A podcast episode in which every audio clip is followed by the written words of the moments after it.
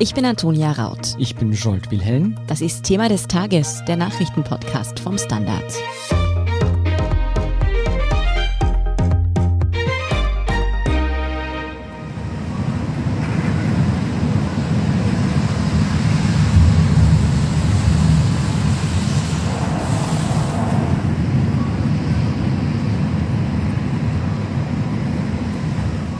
Was sich da anhört wie ein gigantischer Staubsauger, ist tatsächlich der Tornado, der vor wenigen Tagen eine Schneise der Verwüstung durch einige Dörfer in Tschechien gezogen hat. Ja, nur wenige Kilometer von der österreichischen Grenze entfernt kamen dort sechs Menschen ums Leben, 200 wurden verletzt, ihre Häuser liegen in Trümmern. Unser Kollege Gerald Schubert war vor Ort und wird uns über die Folgen dieser Katastrophe berichten.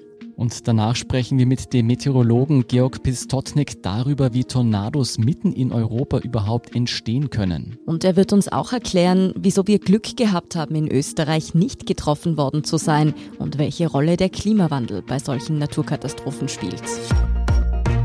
Gerald, du bist selbst nach Tschechien gefahren, um dir ein Bild von der Lage vor Ort zu machen. Wie muss man sich denn diese Schneise der Zerstörung, die der Tornado hinterlassen hat, vorstellen? Ja, das ist wirklich ziemlich spektakulär, aber andererseits auch so sonderbar, weil es ja eine relativ kleine Schneise ist. Also man kommt vom Czeslaw kommend, was eine Kleinstadt an der Grenze zu Österreich ist, über die Landstraße und man sieht ja da einstweilen mal noch überhaupt nichts. Und erst wenige Kilometer vorher, also ich war konkret in einer Ortschaft namens Moravska Nova Ves, und wenige Kilometer vorher beginnt man dann plötzlich erst aufmerksam zu werden auf das, was da links und rechts von der Landstraße los ist. Also umgeknickte Hochspannungsmasten, die wirklich aussehen wie so riesige abstrakte Skulpturen in der Landschaft. Und man kommt dann auch an einer bestimmten Stelle gar nicht mehr weiter. Also an einer Straßenkreuzung stand dann zum Beispiel Polizist, der gesagt hat, hier geht's nicht weiter, da blockiert schweres Gerät den Verkehr, man muss einen Umweg machen. Und dann auch vor der Ortseinfahrt von Moravska Nova Ves selbst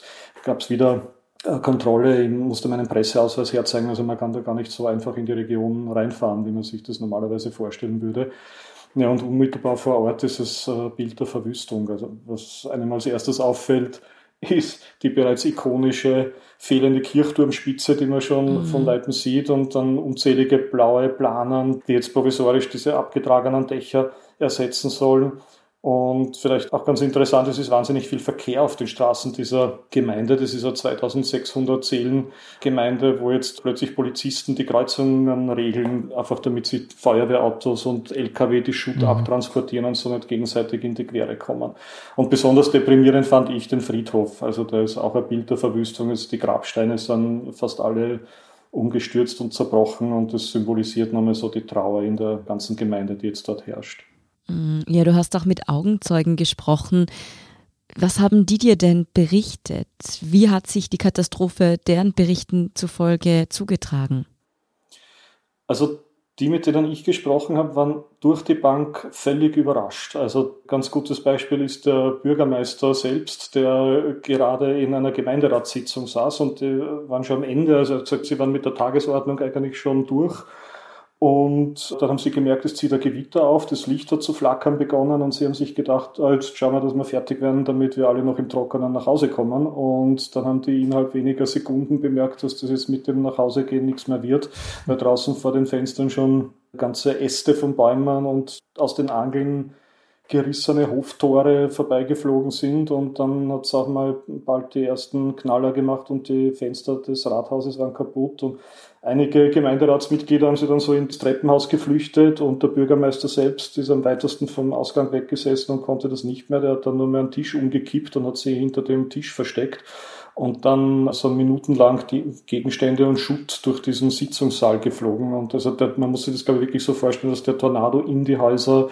reingekommen ist und dort die Dinge durcheinander gewirbelt hat. Ich habe mit einer anderen Frau gesprochen, die gesagt hat, dass bei ihnen auch die Fenster kaputt geworden sind und sie dann auch wohl im Treppenhaus bei sich zu Hause Schutz gesucht hat und sie weiß aber überhaupt nicht mehr, wie sie dort hingekommen ist. Und ihre Mutter, alte Dame, die ich auch dort gesehen habe, die saß zu dem Zeitpunkt wohl auf der Toilette, wo man am ersten Schutz hat, im, im Inneren, in einem Haus, wo's, in einem Raum, wo es keine oder nur kleine Fenster gibt.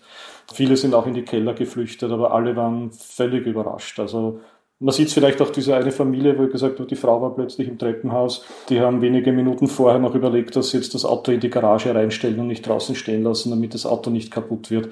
Wenige Minuten später hat sich gezeigt, dass das Auto wohl die geringste Sorge ist. Ja, das klingt wirklich schrecklich, wie in einem Katastrophenfilm.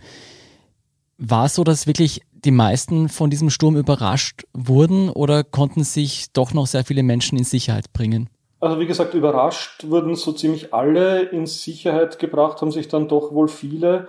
Äh, es gab insgesamt sechs Tote, das heißt, nicht alle konnten sich retten, aber es war ja nicht nur diese eine Ortschaft betroffen, in der ich war, sondern noch drei, vier andere.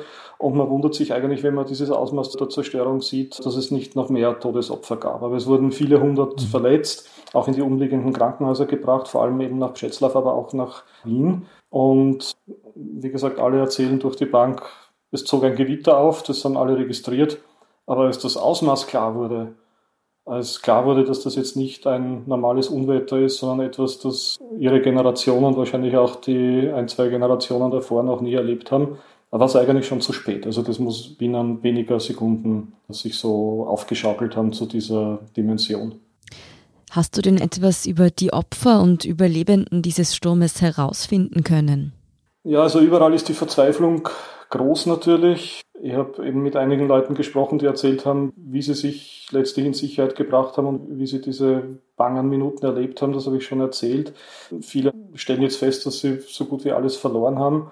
Und man muss auch sagen, dass manche vielleicht auch gar keine Chance hatten, sich in Sicherheit zu bringen. Also ich habe in einem kleinen Lebensmittelladen mit einer Frau gesprochen, die steht jetzt dort in ihrem kleinen Geschäft. Es ist dunkel, weil es keinen Strom gibt. Strom und Gas ist natürlich auch überall ausgefallen und jetzt auch abgeschaltet. Gas auch aus Sicherheitsgründen.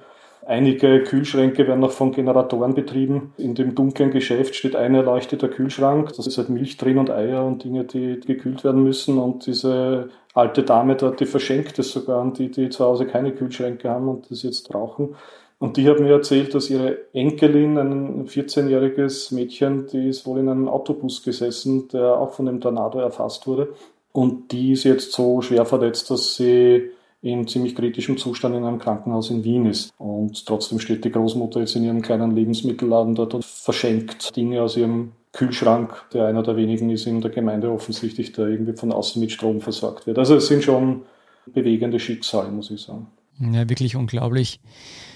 Du, diese Bedrohung des eigenen Körpers, der eigenen Gesundheit, das ist die eine Sache, aber die andere Sache ist eben die, dass da Häuser zerstört wurden, Autos wurden zerstört, Busse, hast du gesagt, Geschäfte. Wie gravierend sind denn diese materiellen Schäden? Also interessanterweise, das lässt sich kaum noch einschätzen. Also Versicherungen schätzen jetzt einmal die Schäden auf 3,6 Milliarden Kronen, das sind so ungefähr 150 Millionen Euro, aber ich kann mir das ehrlich gesagt nicht vorstellen, dass das alles sein soll. Ich glaube, das sind nur mal die ersten Schäden, die so gesichtet wurden und da sprechen wir jetzt auch von den privaten Schäden der Versicherten. Dazu kommen noch ganz andere Zahlen aus dem öffentlichen Bereich. Also ich habe auch schon Schätzungen gehört, die um ein Vielfaches drüber liegen, bis zu 600 Millionen Euro umgerechnet. Das sind Schätzungen, die auch die Infrastrukturschäden im öffentlichen Bereich einbeziehen, also zum Beispiel die umgeknickten Hochspannungsleitungen in der ganzen Gegend dort, die jetzt wieder neu instand gesetzt werden müssen und so. Was mir am bittersten erscheint aus der Sicht der Betroffenen. Viele wissen jetzt noch gar nicht, ob ihre Häuser abgerissen werden müssen. Also man muss sich vorstellen, die Fenster sind kaputt, die Dächer sind abgetragen, die Ziegel sind irgendwo durch die Landschaft geschleudert. Die haben versucht jetzt mit Planern notdürftig die Dächer abzudecken, dass es wenigstens nicht reinregnet. Das heißt, man macht jetzt so erste Aufräumarbeiten und weiß aber nicht, ob nicht nach zwei oder drei Tagen die Statiker und die Leute von der Baubehörde kommen und sagen, sorry, dein Haus ist so schwer beschädigt, wir müssen es überhaupt abreißen. Also da gibt es noch wahnsinnig viel Verunsicherung. Was die Versicherungen betrifft, so hat mir ganz gut gefallen, dass die vor Ort auf dem Platz vor dem Gemeindeamt einen also, dass die alle eigentlich die großen Versicherungen des Landes mit so Ständen vertreten sind, mit ihren Logos natürlich und so, da können die Leute hinkommen und die Schäden direkt vor Ort melden. Damit will man einfach den Zugang zu den Versicherungsleistungen niederschwellig halten, die Leute motivieren, ihre Schäden auch wirklich zu melden. Eine von einer Versicherungsgesellschaft hat mir sogar erzählt, dass sie von Haus zu Haus gehen nicht nur ihre Firma, sondern auch die Konkurrenz. Also machen eigentlich alle, dass die von Haus zu Haus gehen und proaktiv die Leute fragen, dort anklopfen und sagen, habt ihr nicht Schäden? die wollen die Leute auch daran erinnern, das überhaupt zu tun, weil viele im ersten Schreck vielleicht gar nicht daran denken oder sich nicht trauen, die Ansprüche geltend zu machen, weil sie vielleicht auch gar keine Dokumente mehr haben, weil die im Sturm verloren gegangen sind. Das gibt es auch. Wie kam dir denn vor, wie es den Menschen vor Ort jetzt damit geht? Wie gehen sie mit den Folgen dieser Katastrophe um? Also ich fand, was man so spürt, wenn man vor Ort ist, zunächst mal eine enorme Solidarität. Da gibt es Freiwillige aus dem ganzen Land, die kommen. Das sind freiwillige Feuerwehren, das sind Leute, die einfach spontan Zeit haben und einfach hinfahren und sagen, sie wollen helfen, sich irgendeinem Hilfsteam anschließen. Es gibt Spendenaktionen im ganzen Land von verschiedensten Trägern organisiert. Leider muss man dazu sagen, gibt es natürlich auch Betrüger, da gibt es Spendenaufrufe, wo dann die Kontonummer nicht stimmt und das auf irgendwelche privaten Konten fließt. Der Bürgermeister, mit dem ich eine Zeit lang gesprochen habe, da läutet bei dem natürlich alle paar Sekunden das Handy und das sind mögliche Fragen, aber es rufen viele Bürgerinnen und Bürger an, die auch wissen wollen, ob, wenn sie mit einem Spendenaufruf konfrontiert sind, ob die Kontonummer stimmt, ob das eine vertrauenswürdige Quelle ist oder nicht. Also auch das gibt Ansonsten dominieren aber natürlich wirklich die beeindruckenden Szenen. Helfer vor Ort von irgendwo angereist, Einheimische, die wiederum den Helfern helfen, denen zu essen geben, sie in ihrem Garten in Zelten schlafen lassen und so. Also wir wissen, in der Not kann der Zusammenhalt der Menschen schon groß sein. Und es gibt sogar sowas wie Humor, den die Leute dann entwickeln. Aber mir hat ganz gut gefallen, ich habe den Bürgermeister darauf angesprochen, auf diese wirklich gute und energiegeladene Stimmung und wir bauen das jetzt wieder auf. Und er hat gesagt, ja, das stimmt, aber man muss auch bedenken, wir sehen jetzt nur die, die die Kraft und den Willen dazu mhm. haben, aber wir sehen nicht die Leute, die vielleicht verzweifelt daheim sitzen und das Gesicht in ihren Händen vergraben und nicht wissen, wie es morgen weitergeht. Das wäre nämlich auch genau meine nächste Frage. Wie geht es denn jetzt weiter? Werden diese zerstörten Dörfer und Häuser wieder aufgebaut? Ja, also wie gesagt, die Aufräumarbeiten sind ganz am Anfang. Vieles kann hoffentlich aufgebaut werden. Viele fürchten eben, dass ihre Häuser vielleicht nicht mehr aufgebaut werden können und abgerissen werden müssen. Es wird sicherlich interessant sein zu beobachten, wie die Unterschiede sind, wie schnell das geht in den privaten, in der öffentlichen Infrastruktur sind ja nicht nur Strom- und Gasleitungen, auch die Schule ist ja kaputt, die Turnhalle des Ortes, das Rathaus sowieso auch schwer in Mitleidenschaft gezogen. Also die öffentliche Infrastruktur ist das eine und die vielen kleinen privaten Katastrophenhäuser, die teilweise kaputt sind, ganz kaputt sind, ist das andere. Was ich noch interessant fand, was der Bürgermeister zu mir gesagt hat, also natürlich in erster Linie betrauert er die vielen privaten Katastrophen seiner Mitmenschen dort. Die Häuser, hat er gesagt, ist jetzt dann rein praktisch gesehen vielleicht gar nicht so das Problem, das kann man wieder aufbauen. Aber was viel länger dauern wird, ist das Grün. Er hat gesagt, dass er immer stolz darauf war, oder die Leute stolz darauf waren, dass sie in einer grünen Gemeinde leben, dass es sehr alte Bäume gibt, Alleen gibt, alte. Linden, die irgendwie zum Stadtbild dazugehört haben und die auch sehr gut und mit viel Verstand in das Stadtbild integriert wurden. Und auch das ist alles kaputt. Und er hat gemeint, dass einfach diese Grünanlagen und Grünelemente in der Stadt, die wieder so hinzubekommen wie vor dem Tornado, das wird wesentlich länger dauern, wahrscheinlich Jahrzehnte. Dieser Tornado hat wirklich vieles zerstört, was sie vielleicht auch nicht mehr reparieren lässt. Vielen Dank, Gerald Schubert, für diese eindrücklichen Schilderungen von vor Ort. Bitte gerne. Wir sind gleich zurück. Guten Tag, mein Name ist Oskar Bronner. Um Ihre Haltung zu trainieren, brauchen Sie keine Turnschuhe, keine Gewichte, sondern nur Ihren Kopf. Üben Sie zum Beispiel jeden Tag über den Tellerrand zu schauen. Das geht sogar im Sitzen. Am besten mit dem Standard. Der Standard, der Haltung gewidmet. Während natürlich diese Einzelschicksale und die Zerstörung in Tschechien wahnsinnig betroffen machen, waren auch viele Menschen sehr überrascht, dass so etwas überhaupt möglich ist mitten in Europa. Herr Pistotnik, Sie sind Klimaforscher bei der Zentralanstalt für Meteorologie und Geodynamik. Wenn wir von Tornados hören, dann wüten diese ja meistens auf anderen Kontinenten. Wir kennen das etwa aus Nordamerika.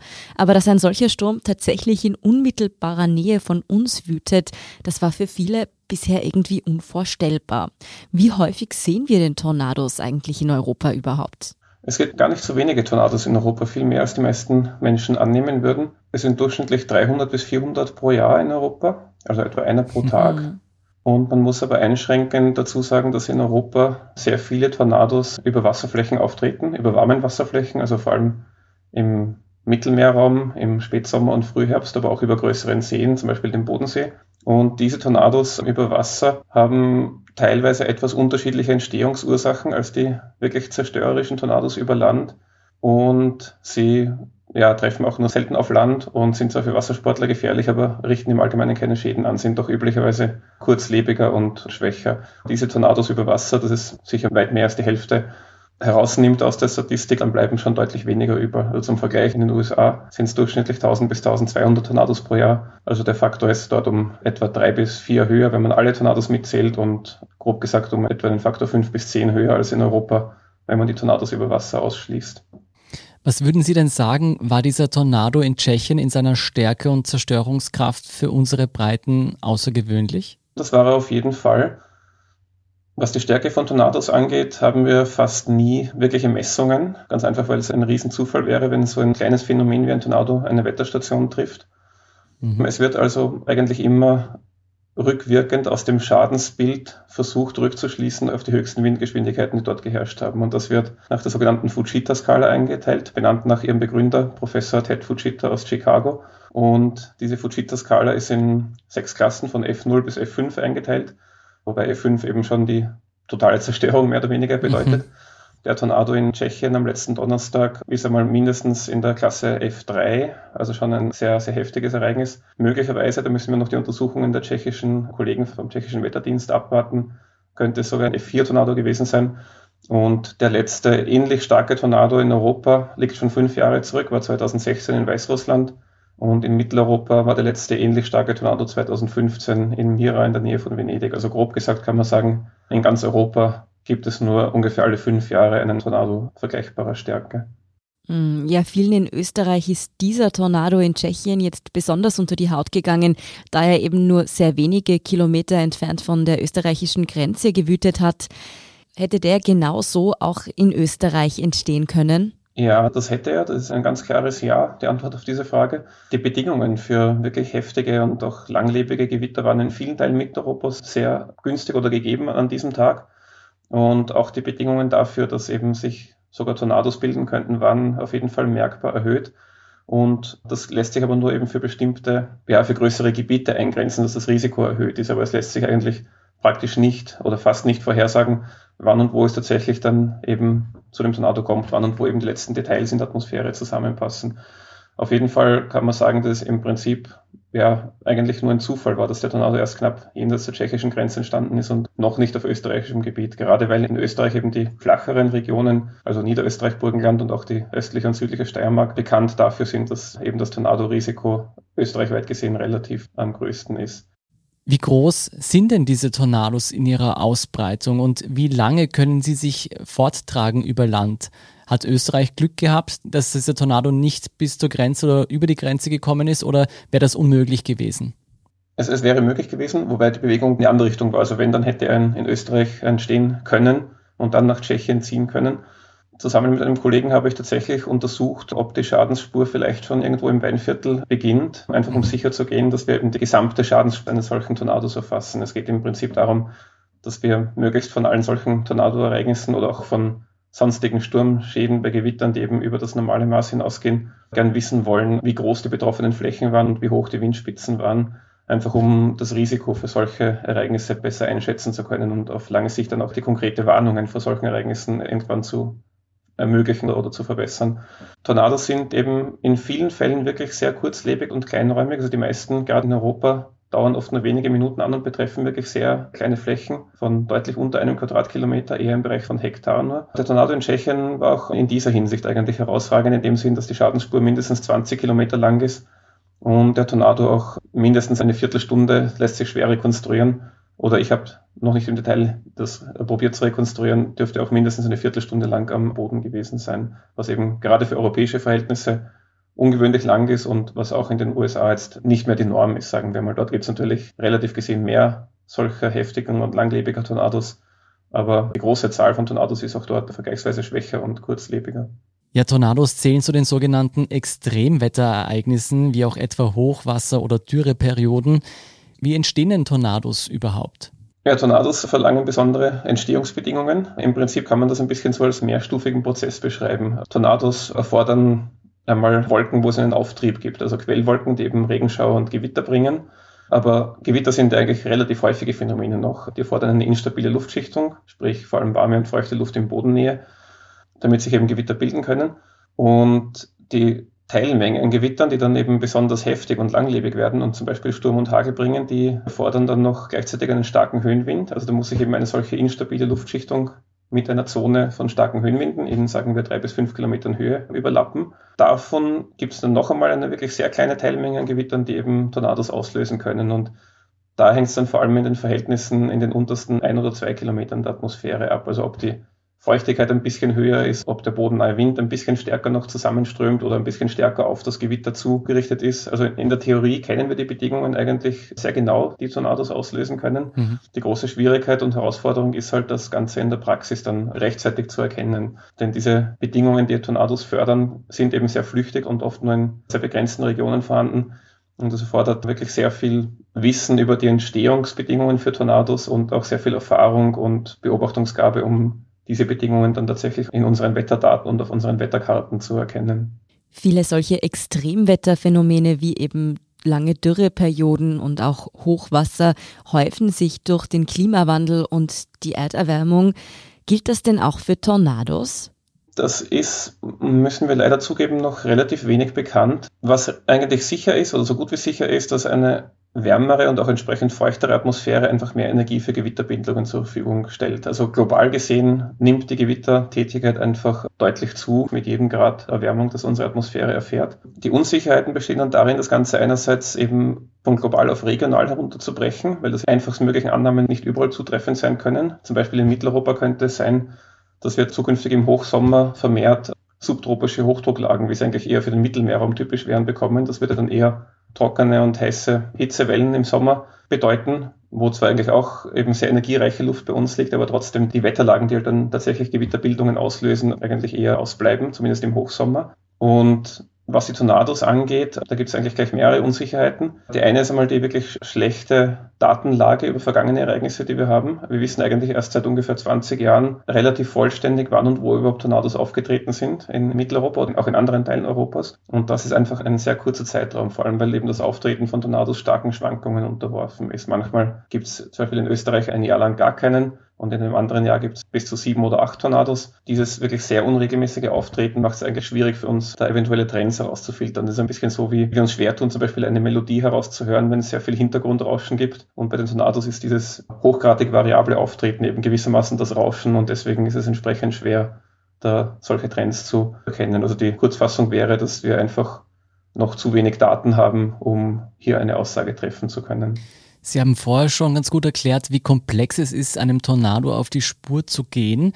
Aber gibt es Schutzmaßnahmen, die man treffen kann, um die Entstehung von Tornados zu verhindern oder zumindest ihre Zerstörungskraft einzudämmen? Ja, hier fange ich vielleicht mit einer kleinen Anekdote an. Manche werden sich vielleicht noch erinnern, 2017 gab es in der Nähe des Flughafens Schwächert bei Wien einen Tornado, auch einen relativ starken, mhm. relativ langlebigen, der auch eine Viertelstunde am Boden war, zum Glück eigentlich nur auf landwirtschaftlichen Flächen und auf zwei Straßen, aber nicht im besiedelten Gebiet. Und auch dort haben wir nachher die Schadensspur untersucht, um eben die maximalen Windspitzen abschätzen zu können. Und da ist uns aufgefallen, dass der Tornado zufällig zuerst eine Hecke, also einen Windschutzgürtel zwischen zwei Feldern überquert hat und danach noch eine regelrechte Mauer aus Stroh war dann, die ein Bauer dort auf seinem Feld aufgeschlichtet hat. Die war mehrere hundert Meter lang und über zwei Meter hoch. Und der Tornado hat die wirklich genau mittig getroffen, hat dabei diese ganze Mauer um ein bis zwei Meter versetzt in der Mitte, wo er aufgetroffen ist, hat auch einige Strohballen herausgerissen und weggeweht. Aber offensichtlich hat das dabei sehr viel Stärke eingebüßt hat dann einen Schlenker gemacht und sich dann wenig später aufgelöst, was insofern ein Glücksfall war, weil eigentlich bis zu diesem Zeitpunkt genau auf den Flughafen und auf eine der beiden Landebahnen zugesteuert hat. Man kann daraus schließen, dass Hindernisse eigentlich Tornados verhindern.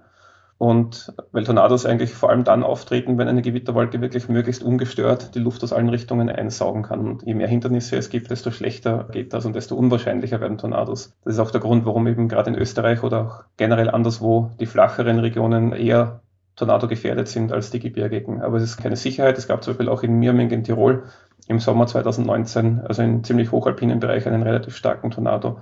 Was die praktische Umsetzbarkeit angeht, die ist natürlich kaum gegeben. Also man kann natürlich nicht kreuz und quer Mauern durch die Landschaft bauen. Und die Effekte wären wahrscheinlich auch relativ gering und es gäbe aber andererseits wirklich vollkommen unabschätzbare Nebenwirkungen auf unser ganzes Wetter- und Klimageschehen. In dem Sinn, dass wenn wir die Erdoberfläche rauer machen, dass einfach ganze Tiefdruckgebiete anders ziehen würden und sich dann vor allem die Verteilung von Wolken und Niederschlag und Sonnenschein eben wirklich unabsehbar ändern würde. Also baulich kann man sagen, gibt es eigentlich kaum realistische Maßnahmen, die man treffen kann. Umso wichtiger ist eigentlich ein Bewusstsein zu schaffen, dass Tornados zwar wirklich sehr seltene, aber potenziell sehr gefährliche Ereignisse sind, die auch in Europa auftreten können und dass man einfach richtig reagiert, wenn man in der unglücklichen Situation sein sollte, dass man von einem Tornado eben betroffen wird. Und da gibt es eigentlich nur eine einzige goldene Regel und die lautet, bringe so viele Mauern wie möglich zwischen dich und dem Tornado. Also wenn es einen Keller gibt, ist der sicherste Ort der Keller. Wenn es keinen Keller gibt, ist der sicherste Ort in einem Haus üblicherweise einer der Nassräume, also Bad oder WC, weil dort die Mauern üblicherweise am festesten sind. Und wo man unbedingt widerstehen sollte, ist doch dieser Drang, diese gewisse Faszination, die solche Naturgewalten doch ausüben. Man hat es auch in Tschechien gemerkt, es gibt ja hier unzählige Videos von Augenzeugen, die am Fenster standen und den Tornado gefilmt haben bis dann in manchen Fällen sogar die Fenster halt von herumfliegenden Gegenständen eingeschlagen wurden. Das ist zwar wirklich faszinierend, solche Videos zu haben und dann noch weitergeben zu können, aber letztlich muss man ganz klar festhalten, dass es absolut lebensgefährlich ist und eigentlich, was man eben absolut nicht empfehlen kann in solchen Situationen. Es ist also davon abzuraten, Tornadojäger zu spielen. Vielen Dank, Georg Pistotnik, für diese Einblicke und Einschätzungen zum Phänomen Tornado. Gerne geschehen. Wir sind gleich zurück. Guten Tag, mein Name ist Oskar Bronner. Wenn man in stürmischen Zeiten ein wenig ins Wanken gerät, den eigenen Weg aus den Augen und die Orientierung verliert, dann ist es sehr hilfreich, wenn man etwas hat, woran man sich anhalten kann. Der Standard, der Haltung gewidmet. Jetzt gratis testen auf Abo der Standard AT.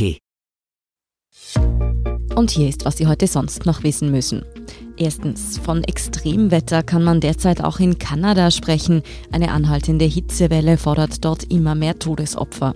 Die Temperaturen stiegen in den vergangenen Tagen auf knapp 50 Grad. Die Zahl der plötzlichen Todesfälle stieg dadurch rapide, etwa im Großraum Vancouver. Insgesamt ist bereits die Rede von über 200 Hitzetoten, auch in zahlreichen anderen Orten Nordamerikas, unter anderem im Bundesstaat Oregon im Westen der USA, wurden Rekordtemperaturen von weit über 40 Grad gemessen. Für die kommenden Tage sind weiterhin Hitze und anhaltende Trockenheit in weiten Teilen des Landes vorhergesagt. Vielerorts steigt die Waldbrandgefahr. Die derzeit im Westen Kanadas registrierten Temperaturen überstiegen teilweise sogar die in deutlich südlicher gelegenen Orten, wie etwa in der US-Wüstenstadt Las Vegas. Zweitens, nach den teils wirklich dramatischen und torreichen Achtelfinalbegegnungen bei der Fußball-Europameisterschaft stehen nun die Viertelfinalpaarungen fest. Am Freitag geht's los mit der Schweiz gegen meine Spanier und Belgien trifft auf Antonias Italiener. Am Samstag spielt dann Tschechien gegen Dänemark und anschließend Ukraine gegen England. Unterdessen ist ein Streit über die Austragung der Matches in vollen Stadien ausgebrochen. Politiker und Experten warnen vor Superspreader-Events, die die Pandemie verschlimmern könnten. EM-Veranstalter UEFA will sich durch diese Sorgen allerdings nicht beirren lassen. Bleibt zu hoffen, dass die Eintrittsregeln in den Stadien ebenso streng befolgt wie kontrolliert werden. Ja, und viertens, Scholt, was meinst du denn? In welcher Stadt weltweit kostet ein Cappuccino im Schnitt am meisten? Spontan würde ich jetzt sagen London, Zürich oder New York. Alles falsch tatsächlich. Laut dem Kaffee-Index von DeLonghi ist Kopenhagen in Dänemark die teuerste Stadt zum Kaffeetrinken gehen. 6 US-Dollar 30 kostet ein Cappuccino dort im Schnitt, also so ungefähr 5,30 Euro. Ja, man sieht, dass ich als Nicht-Kaffeetrinker keine Ahnung habe von diesem braunen Gesöff. In Wien sind es im Vergleich nur 3,40 Euro die ein Cappuccino in etwa kostet. Teurer sind da Paris und New York mit 4,60 Euro und 4,40 Euro. Besonders billig ist er in Mailand, da zahlt man nur 1,40 Euro für einen Cappuccino. Ja, und als passionierte Kaffeetrinkerin wäre ich mir sogar ziemlich sicher, dass der 1,40 Cappuccino in Mailand durchschnittlich besser ist als der für 6 Dollar in Kopenhagen. In Mailand würde ich dir auch einen Cappuccino spendieren. Ja, mehr über die Kaffeepreise weltweit und die aktuellsten Nachrichten zum weiteren Weltgeschehen finden Sie wie immer auf der Standard.at. Um keine Folge von Thema des Tages zu verpassen, abonnieren Sie uns bei Apple Podcasts oder Spotify. Unterstützen können Sie uns mit einer 5-Sterne-Bewertung und, wenn Sie uns über Apple Podcasts hören, neuerdings auch mit einem der Standard Apple Podcast Premium Abonnement. Für 3,99 Euro im Monat können Sie direkt unsere Arbeit unterstützen und Sie hören alle aktuellen und künftigen Folgen von Thema des Tages und von unserem genialen Schwester-Podcast Besser Leben ganz ohne Werbeunterbrechung. Dazu suchen Sie in der Apple Podcast App einfach unseren Kanal Der Standard und schließen dort dann ein Der Standard Podcast Premium Abo ab. Wenn Ihnen unsere Arbeit gefällt, dann schreiben Sie uns außerdem gerne eine nette Rezension oder auch Verbesserungsvorschläge und Themenideen an podcast.derstandard.at. Danke für Ihre Unterstützung. Ich bin Jolt Wilhelm. Ich bin Antonia Raut. Baba und bis zum nächsten Mal.